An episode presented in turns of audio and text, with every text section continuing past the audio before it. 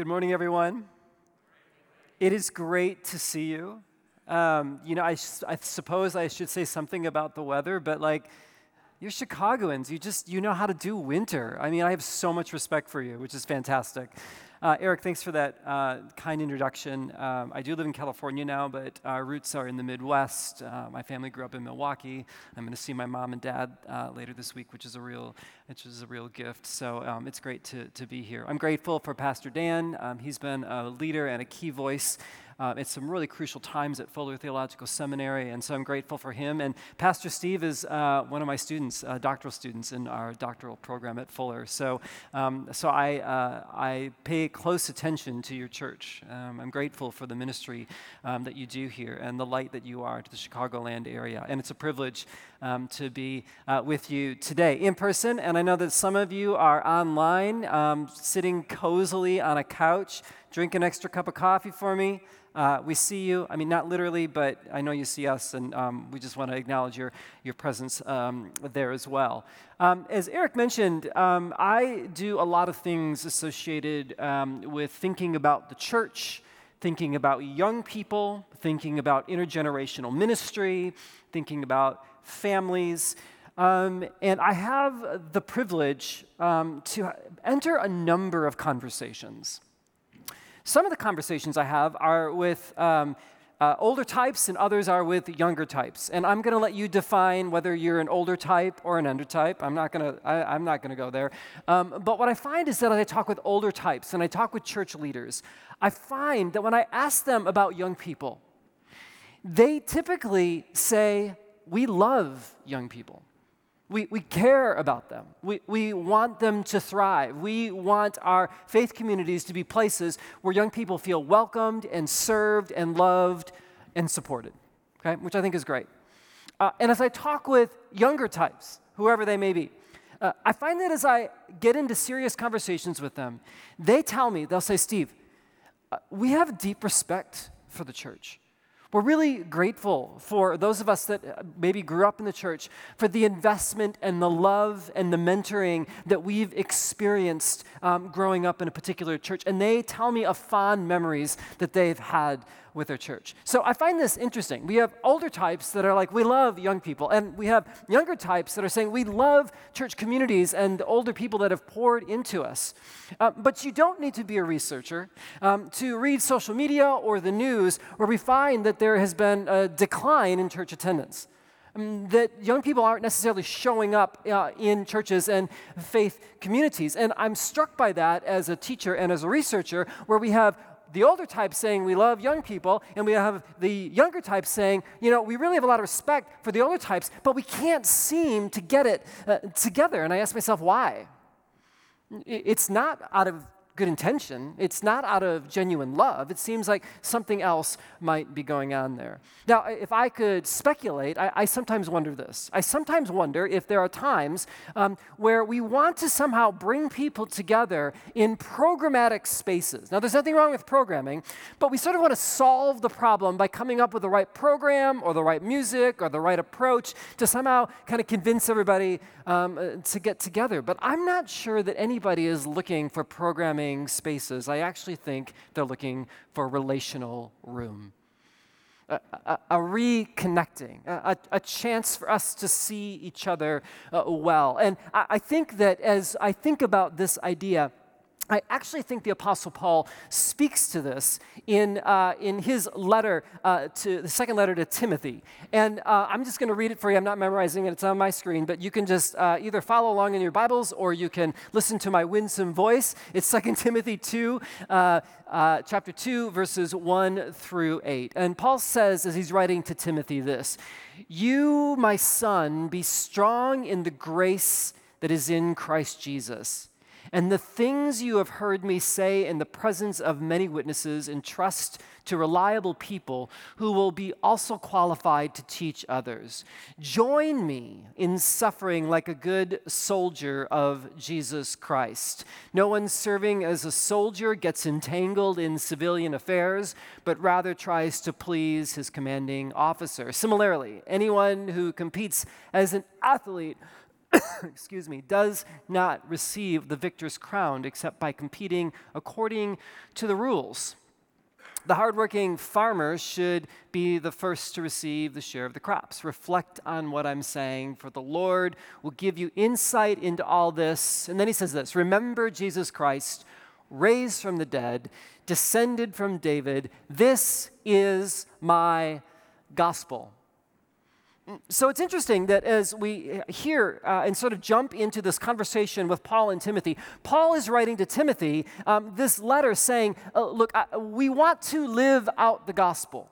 We seem to live out this gospel by embodying a certain way of living out the gospel. But Paul also says this He says, Join me in doing this. This is not Paul dictating to Timothy all the things that he should do. It's not Timothy sitting back going, Paul, you know, prove to me what needs to happen. He's saying we have to do this together. And what are we to do together? We are to live out this gospel, we are to live out this good news through expressing what he gives as three metaphors that of a soldier, of an athlete, and as a farmer. So um, I know it's cold. I know that there's a, I talk with lots of words that I talk kind of fast, but I want to leave you with just three things that I want you to think about um, as you go home today. I want to invite you to think about who you might say to someone that you love and care about. I uh, is this is I'm for you, I'm with you, and I believe in you. I'm for you, I'm with you, I believe in you. I believe these phrases allow us to create the relational room that allows us together to express what the gospel is all about. Because the gospel is more than words, it is an embodied experience that is, um, that is capsulated through uh, the church and us um, living a life um, together. So let's try to unpack each of these phrases by thinking about these metaphors that Paul gives for us. The first one that he talks about is this idea of a soldier. Paul says that a good soldier follows uh, his commander and um, doesn't get uh, entangled in civilian affairs. Now, a lot of times when we think about soldiers, we think about um, sort of epic battles, right? Going out and fighting, there's heroism, there's action, there's everything that you want in a good Hollywood movie. The reality is, is that as the Roman Empire expanded and they would annex small towns along the way, they would have to place soldiers in these small towns to keep the peace and to protect the people. So, uh, a Roman soldier's life wasn't actually that exciting. The majority of their time was spent standing on the corner, keeping the peace and protecting the people. Now, imagine that scene a Roman soldier in their Roman guard with the authority of Rome on them is standing at the corner, and they have in that moment the opportunity to do one of two things.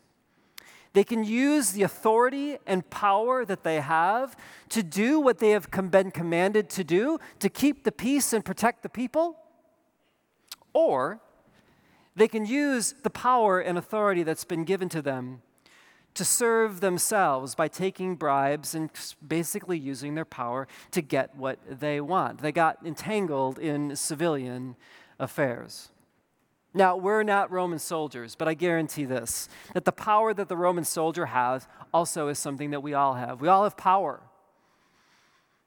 We have power of finances. We have power of life experience. We have power of talent. We have power simply because where we've raised and how we've been raised, there's been opportunity that has been afforded to us that allows us to have some power. So the issue is not whether or not we have power or not. The issue, according to Paul, is how do we use the power that we have? Am I using the power for the benefit of others, or am I using my power for the benefit of myself? Now, what I find interesting is that I think sometimes we, we don't even realize that we do this, but sometimes we can use this power for the benefit of myself, and I don't always pick up on it. And I find this in two particular ways. The first way is that sometimes we use our power actively to actually um, move our agenda forward and try to silence other people's agendas. I'd call this propaganda. This is uh, when we are unwilling to listen to the perspective of somebody else we are definitely worried about what someone else might say or a differing point of view. So, what often we do is we shut down that other perspective or we ignore that other perspective in order to push our agenda so that our voice comes through and the other person's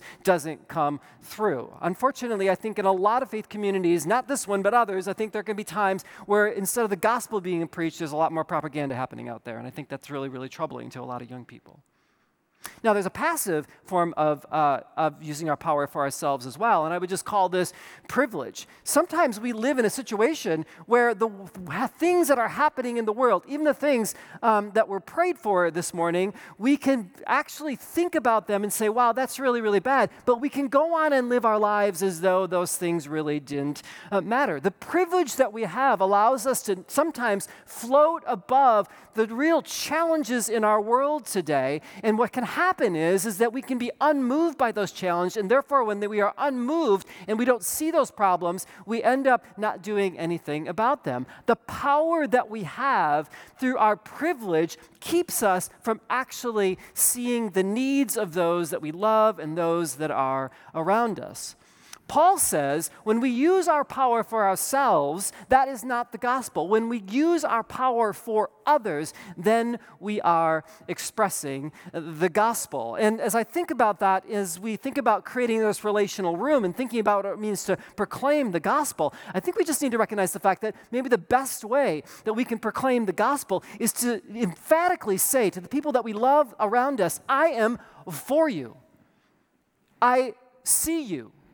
Your story matters. Your perspective, even if it's different than mine, is still a perspective, and it comes from somewhere that I need to understand in order for me to appreciate you.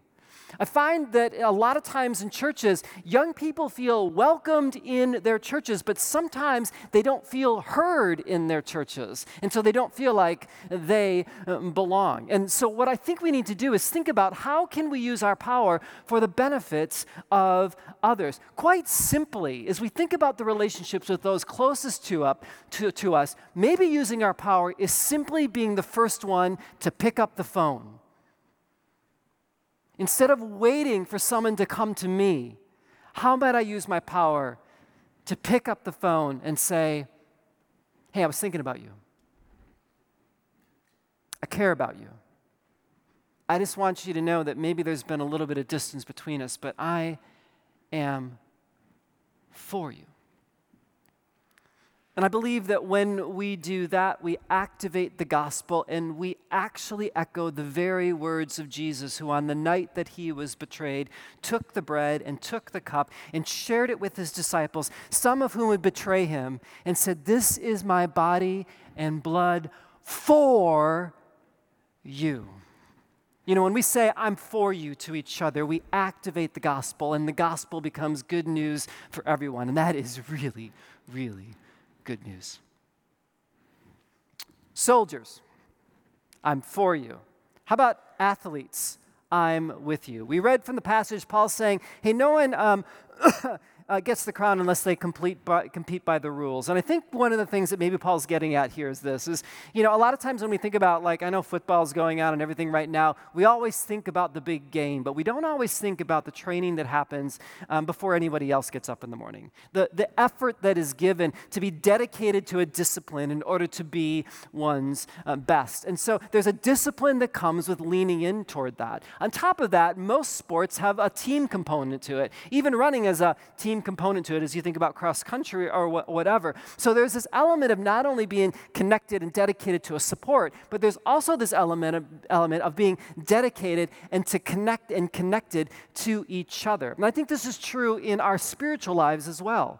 We don't live and follow Jesus on our own. When I'm connected with Jesus, I'm connected with my community, and we are bound together, which is a beautiful sentimental statement, but it's also dreadfully scary. Some of the research would suggest that when we think about our faith and doubt experiences, there's a contagiousness to it.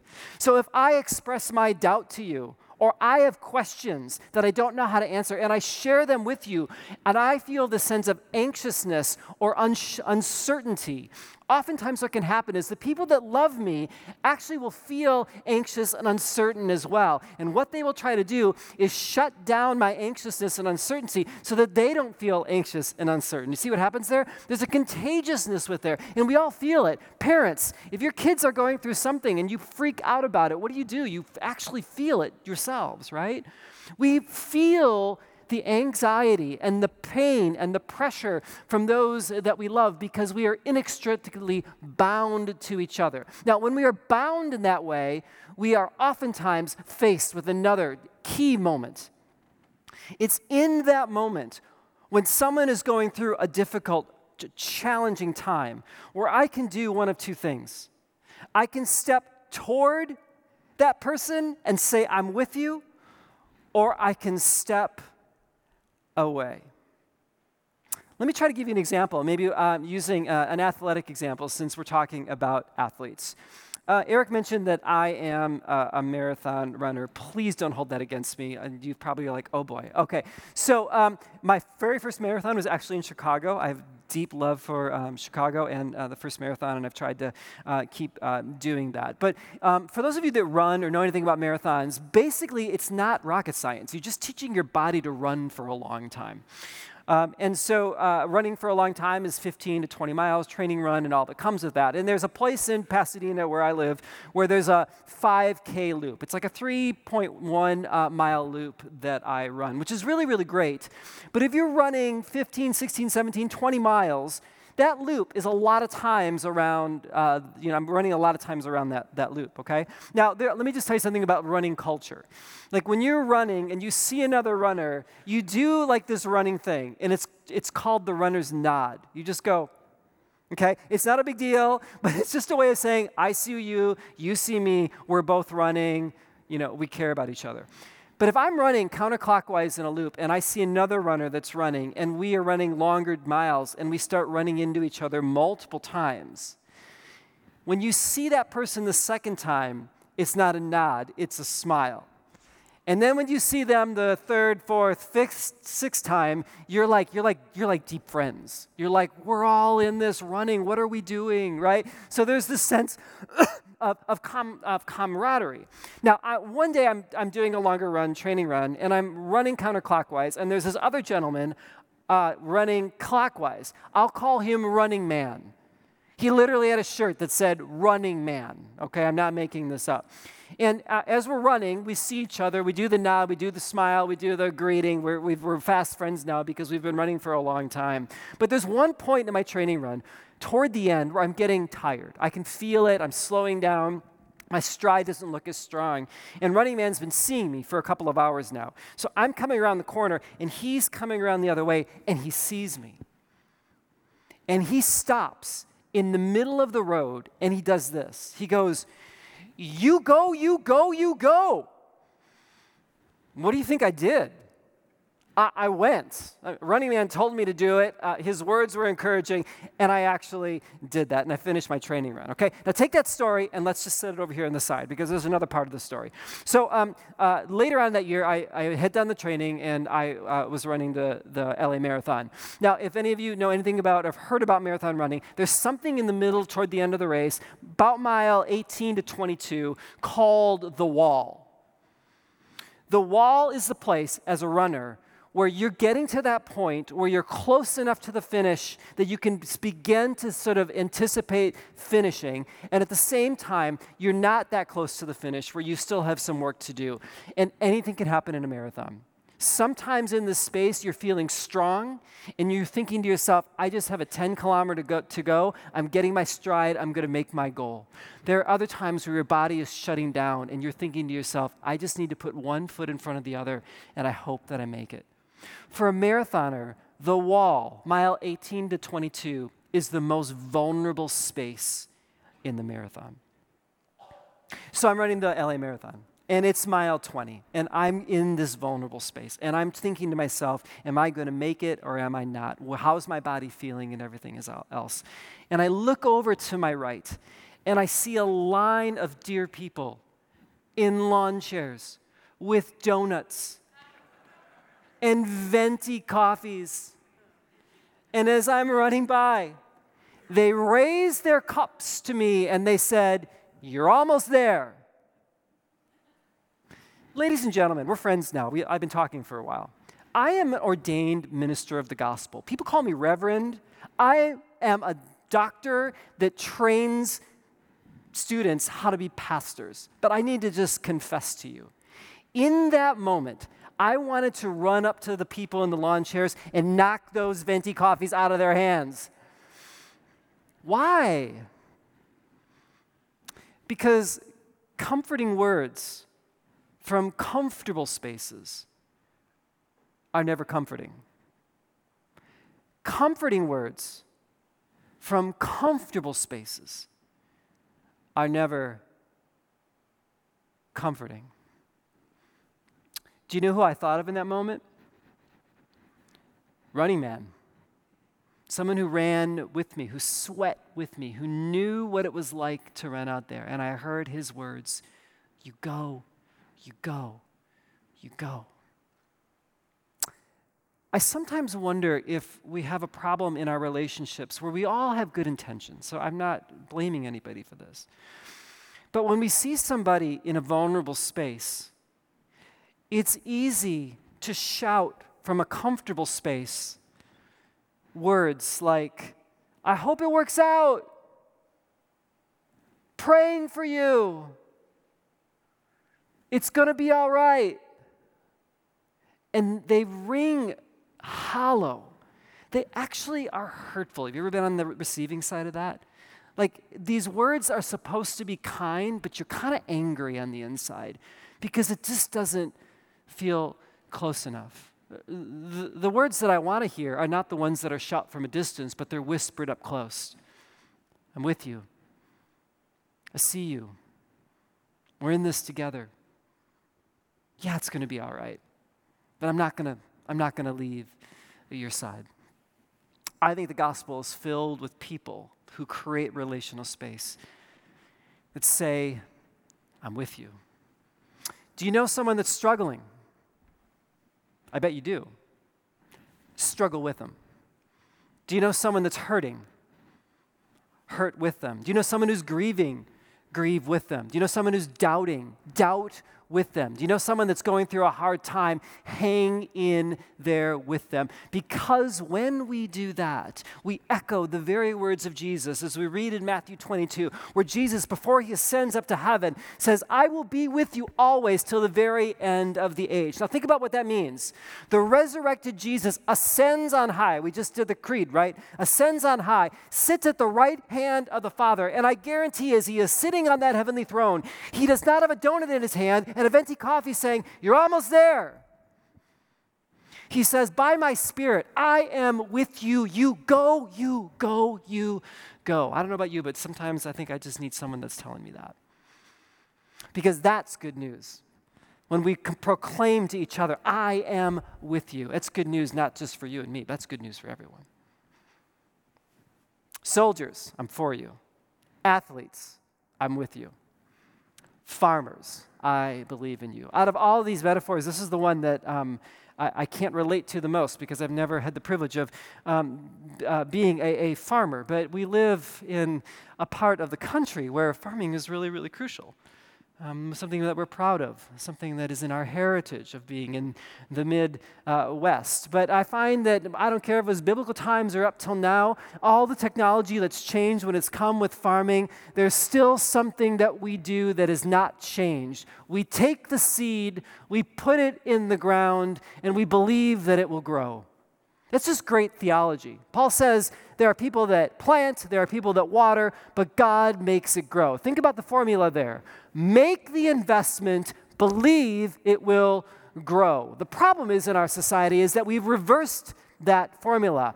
Most people feel as though they need to produce and show the fruit, and maybe we'll invest in you. Okay? This is what young people feel all the time.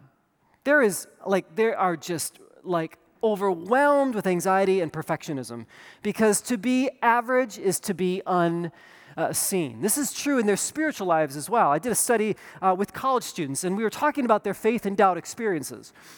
And uh, college students uh, said to me, they said, Steve, look, uh, uh, there are things that I'm learning at college. There are experiences that I'm having that are different than what I grew up with, and I'm trying to figure out how to make sense of all that.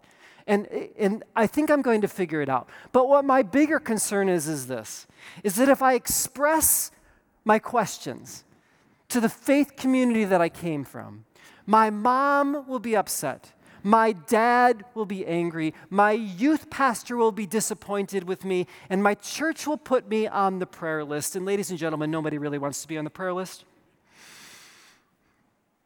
But you, but you see what's going on there. Uh, intellectual doubt for a young person can lead to relational fallout. And they are overwhelmed with guilt and shame uh, about that. I talk with older types that as our kids get older, you know, when they're younger, like parents always talk with each other and like, what, how do you do this? How do you do that? Let's figure it out. I find that parents, as their kids get older, become more and more isolated because they're shamed at their parenting. They wish they did things differently. I have had uh, parents and grandparents say to me, if I could just do it over again with my kids, I wish I could. And we have this sense of, of failure and, um, and sadness over that as well, a sense of guilt. Uh, but, but when have we ever wanted to live in a world filled with guilt and shame? The good news of the gospel uh, is about hope it's about grace.